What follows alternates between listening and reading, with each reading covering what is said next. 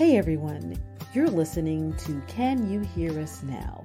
Inclusivity in the Media, a podcast dedicated to amplifying the voices of those in marginalized communities who are frequently overlooked in the mainstream media. Each week we discuss new topics in order to promote representation of those who are recurrently silenced or ignored. Our program aims to bring awareness to these issues in order to stimulate inclusivity in the media. Let's get into it. This episode, you'll be presented 3 different immigrant experiences from leaving their home country and moving to the United States. We'll talk about anything from their assimilation, culture shocks, and their overall view on American culture, media, and so much more.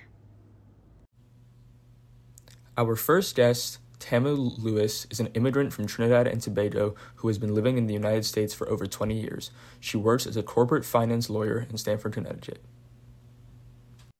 Hi, my name is Tamu Lewis. I'm from Trinidad and Tobago.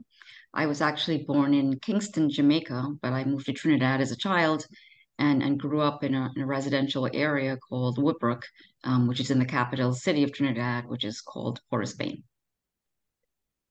Thank you for agreeing to this interview. Maybe we could move on to some background information. How long did you spend in Trinidad and Tobago before moving to the U.S.? Was it your entire childhood, parts of it, or maybe your childhood as well as a portion of your adult life? Yeah, exactly. I actually moved to the U.S. as an adult when I was about 27 years old. I grew up in Trinidad, and I actually graduated from the law school at the University of the West Indies in Barbados, and practiced as an attorney in Trinidad for about 3 years before moving with my husband to the U.S. He came here to pursue a graduate degree at Yale University in New Haven, Connecticut. So that's where we moved to. I see. And so what was the assimilation journey like for you? Perhaps you could provide a story or an experience that symbolizes your journey? Sure. Assimilation was a long road. As I mentioned, when I originally came to the U.S., it was meant to be for a short period, maybe of about 5 years. And that time gradually became longer and longer. I've now been here for 23 years and now I'm a U.S. citizen. My 3 children are also U.S. citizens. I think that the challenge for many immigrants is just finding that feeling of being at home. Immigrants gradually lose some touch with their home countries, yet sometimes they still feel that they don't quite fit in their new homes. And for me, I think that the experience that really symbolizes that the struggle that I encountered when I came here is having my law degree from the University of the West Indies essentially not accepted for purposes of advancing my career here. And, I had to take a lot of extra steps to obtain a U.S. law degree, which was onerous and expensive. And I feel that in some way that kind of symbolizes the uphill battle for me and maybe for many immigrants in terms of going that extra mile to be able to work and live in the U.S. Wow. Law school twice? So speaking of careers, have you met any challenges as a result of your Trinidadian accent or dialect? In our class, we have learned that language plays an important role in the immigrant assimilation process. So it would be interesting to hear from your perspective. Absolutely. I mean, I think that's a very interesting and accurate observation. As you might be able to tell, you can still hear my accent, but maybe not as much as you would have heard 20 years ago. In many spaces, and I think more so in the corporate world, there is a focus on traditional communication styles and language. And there's also the reality that different accents and intonations may result in less fluid communications between people from different cultures. And frankly, I think this does result in a feeling among immigrants that it's just easier to conform your language and your accent and your tone in order to blend in and be more easily understood. Have you encountered any misconceptions or stereotypes about your culture or nationality while living in the U.S.? Yes, I think that, you know, as with many underrepresented groups, stereotypes do persist. You know, for the West Indian, you know, one of those are that as a group, we hold sort of lower paying jobs, if you will. That's one way to describe it. You know, for instance, that many West Indian women work as nannies or caretakers, and, you know, that we don't hold many leadership or professional positions. And obviously, as someone who is entering sort of the corporate world and the legal profession, you know, that stuck out as a difference to me in terms of perhaps how I was perceived in general. And do you think these stereotypes transition to how people view immigrants and their experiences in the media? I do. I think that, you know, Caribbean immigrants are not represented in a comprehensive manner generally in the media. You know, the stereotypes are pretty rampant and predictable. You know, Jamaicans smoking, listening to reggae, you know, women from nondescript islands, you know, working as caretakers, etc. And not that anything is wrong with these occupations, of course, or portrayals, but it's really just that when this is the only portrayal, it paints a whole group of people with one brush and ignores the diversity of the Caribbean people. And speaking to that point, are there any specific American media representations of immigrants of your home country that you have found accurate or inaccurate? I think I'll focus on one. Basically, as I said, you know, Caribbean people are very diverse, all walks of life. And one thing that I would point out, I think I have to mention it, is that the generic Caribbean accent that shows up in loads of shows and movies, you know, for instance, How Stella Got Her Groove Back, is pretty inaccurate. I would love to see accents from the various islands being highlighted in the same way that many shows now highlight other languages and dialects. And they do so by adding subtitles for audiences that are not native speakers. I think this would really add authenticity and will showcase the diversity of the Caribbean region. Can you recommend any books, movies, or TV shows that you believe provide a more accurate and nuanced portrayal of immigrant experiences in the U.S.? I can't think of a book or a show, but I did find a recent report from CBS, I think it aired in February of this year, titled Untold Stories of Caribbean Immigrants. It was a short piece. It was very informative and interesting.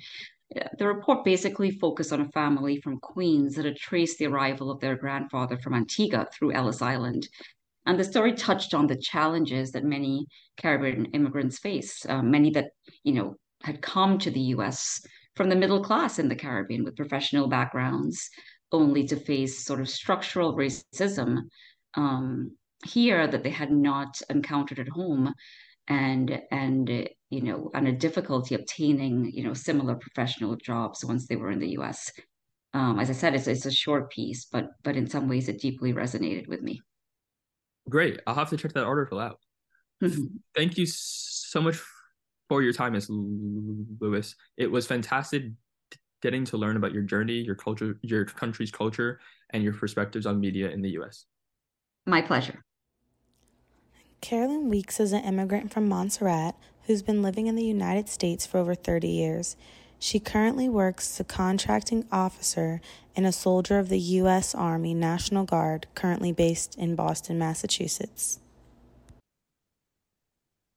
Hi, thanks for agreeing to meet with me today. Before we get started, can you please tell us your name and where you're from and how many siblings you have? Sure. My name is Carolyn Weekes. I am from Montserrat, and I have a total of 7 siblings. So how long were you in Montserrat before you moved to the United States? I know we migrated here in the month of September, and I only remember that because we experienced our first snow, which was something else, the following year. Which was the blizzard of 78, so that was 77. How was that, experiencing snow for the first time? Overall, the experience wasn't so bad, but my expectation of it, as how it was hyped up, if you will, was far from. Do you know why your parents decided that your whole family would pick up, leave Montserrat, and move to the United States? Like, it's so funny you say that. It's like every other family migrating to the U.S. It was for opportunity, a better life for the family. It was an opportunity to grow, have their children grow and become successful and just do better in life, because that's what America was. America is portrayed as the land of opportunity, land of entrepreneurship. You know, you come in and capitalism, you come in and as long as you're able to work hard, you'll get your just reward. How did you and your sisters react? Were you guys happy, excited, anxious? Anxious, more like it. We were excited because, again, we were, this was the land of milk and honey. This was the land with the streets are made of gold and it's clean. This was the land that, you know, but again, we came in Mojo. It was really a time of turmoil for the country in itself. And depending where you were, we came in the time of where there was a lot of unrest, unfortunately. Mm-hmm. So, but we still made friends, you know, as kids would, you know, when you migrate to a new place and you leave your friends. I'm looking at it at my age group. You want to integrate and make friends. I actually adapted the name that was given the name Kizzy. I don't know if you know anything about roots, but it was just interesting how children can be so mean. But as I grow up and become mature, I realized Kizzy was a strong personality. Though they might be teasing me because my hair was flat. We had plaits and little clips on it, which is, that's not how the children here wear their hair. But we learned to adjust quickly after that. My next question, I want to talk about, are there any like misconceptions or stereotypes about your culture or your nationality while living in the U.S.? I know that Montserrat's a small island, so maybe if you just want to talk about like the Caribbean as a whole and how the people from the Caribbean are viewed in the United States. When I came here, these kids thought we were living in huts. And I used to say to them, they watch too much Tarzan movies or those types of movies, because they really thought we were living in huts, you know, and, you know, we didn't have vehicles, the banana boat, you know, it was just, and I just even think it was just more of a misconception. Are there any memorable examples you can think of American media representations of immigrants or Caribbean Americans that you found to be accurate, or some that you found to be completely inaccurate? Like, what's the most notable to you? So it's kind of hard to say. It really is, because when I'm looking at the media, I'm really not. They don't really say, well, this is of Haitian descent, this is of Jamaican descent, this is of from St. Lucia, Trinidad, or whatever. You're black. Mm-hmm. It's more the race. Do you understand? Yeah. Sometimes it'll go deeper into it, but very, very rare when the media talk about your origin. And for my final question, could you give our listeners any recommended book, movie, or TV show that you can think of that would provide more of an accurate portrayal of Caribbean Americans? Well, it's so funny, but it's an American movie, and it's one of my favorite movies. But the integrity of it, I think, would apply. And that movie is called Men of Honor. Okay. Definitely going to recommend this to our listeners. It's not, because it shows some of the stereotype and the racism and stuff like that. But it's also show the true soul and character when confronted with all of our individual demons and how we deal. Men of Honor. Kuba Gooden. It's a very good movie, and it's one of my favorite movies. Okay, I'll definitely recommend that. Thank you so much for joining me for this little interview session to get to know a little bit more about you and your culture. Thank you. And you have a pleasant day. My name is Victoria. I will be interviewing Florisel Morales Hernandez, where she will be sharing her experience as an immigrant in the United States from Veracruz, Mexico. Hello, thanks for meeting with me today. I'd like to start off with who you are and where you're from.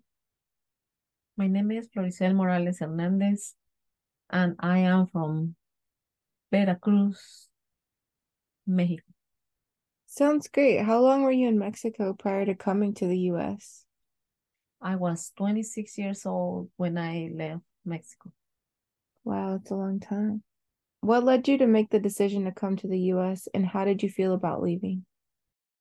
U.S. offers better opportunities for us, and mainly because we want to get a better life. As you know, language can be a large barrier for people transitioning into a new country. With Mexico's primary language being Spanish, what was your experience when learning English? Did you encounter any difficulties? Not really. I always liked the language when I was at a school at Mexico. And my husband is American. When we first met, we were communicating by hand symbols, but after that we get to know each other better. As most of us do in the 21st century, constantly consuming media, that had to change when you came to the U.S. In what ways do you think immigrants' views and experiences are represented in the media? You don't have too many representation on the media for immigrants, especially on the main roles that people plays on movies or shows. That is so true. Can you discuss the role of language in your media consumption, such as do you primarily consume your media in Spanish or English?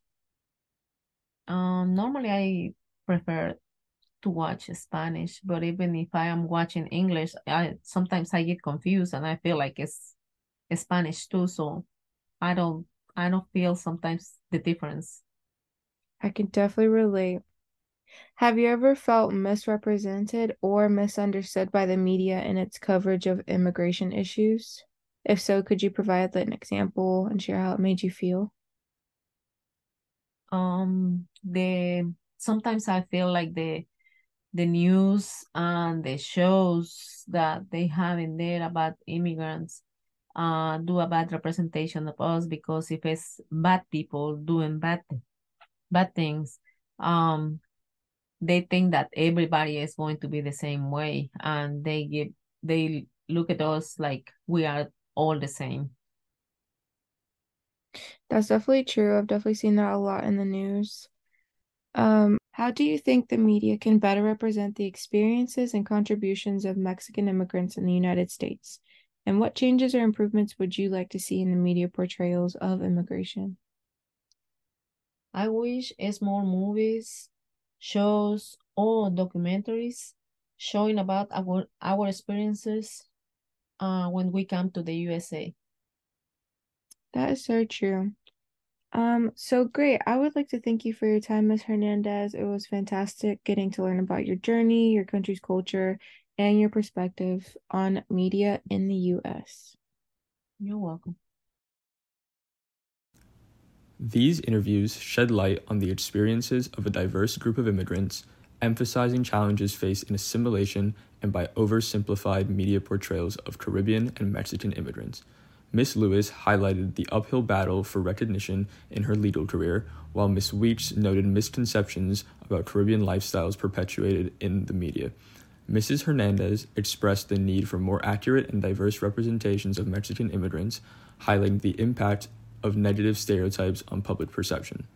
These interviews revealed the complexity of immigrant experiences and underscored the necessity for more authentic media portrayals in order to reduce negative and one-dimensional representations and instead foster a better understanding of diverse journeys. This episode of the Can You Hear Us Now podcast was produced as a part of the class project for Mejo 441, Diversity and Communication, at the Hussman School of Journalism and Media at UNC Chapel Hill. It was produced by Vicki Jade, Malena Johnson, and Shiloh Williamson and recorded on November 1st, 2023.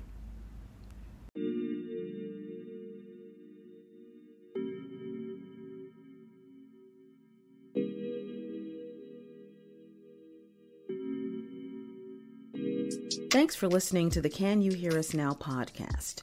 We hope you were able to expand your mind and shed some light on this week's topic regarding Beyond Borders, immigrant perspectives on assimilation and media impact. As always, we encourage you all to take a closer look at the media you consume, and don't be afraid to advocate for those who might not have a voice. Make sure to tune in next time when we discuss Embracing All Bodies, a conversation on fat phobia. You can also head over to our website, CanYouHearUsNowPodcast.com, to check out more information and resources relating to our episodes. Be sure to leave a like on this episode and subscribe to our program on platforms like Simplecast, Spotify, Audible, and iHeartRadio. See you next time.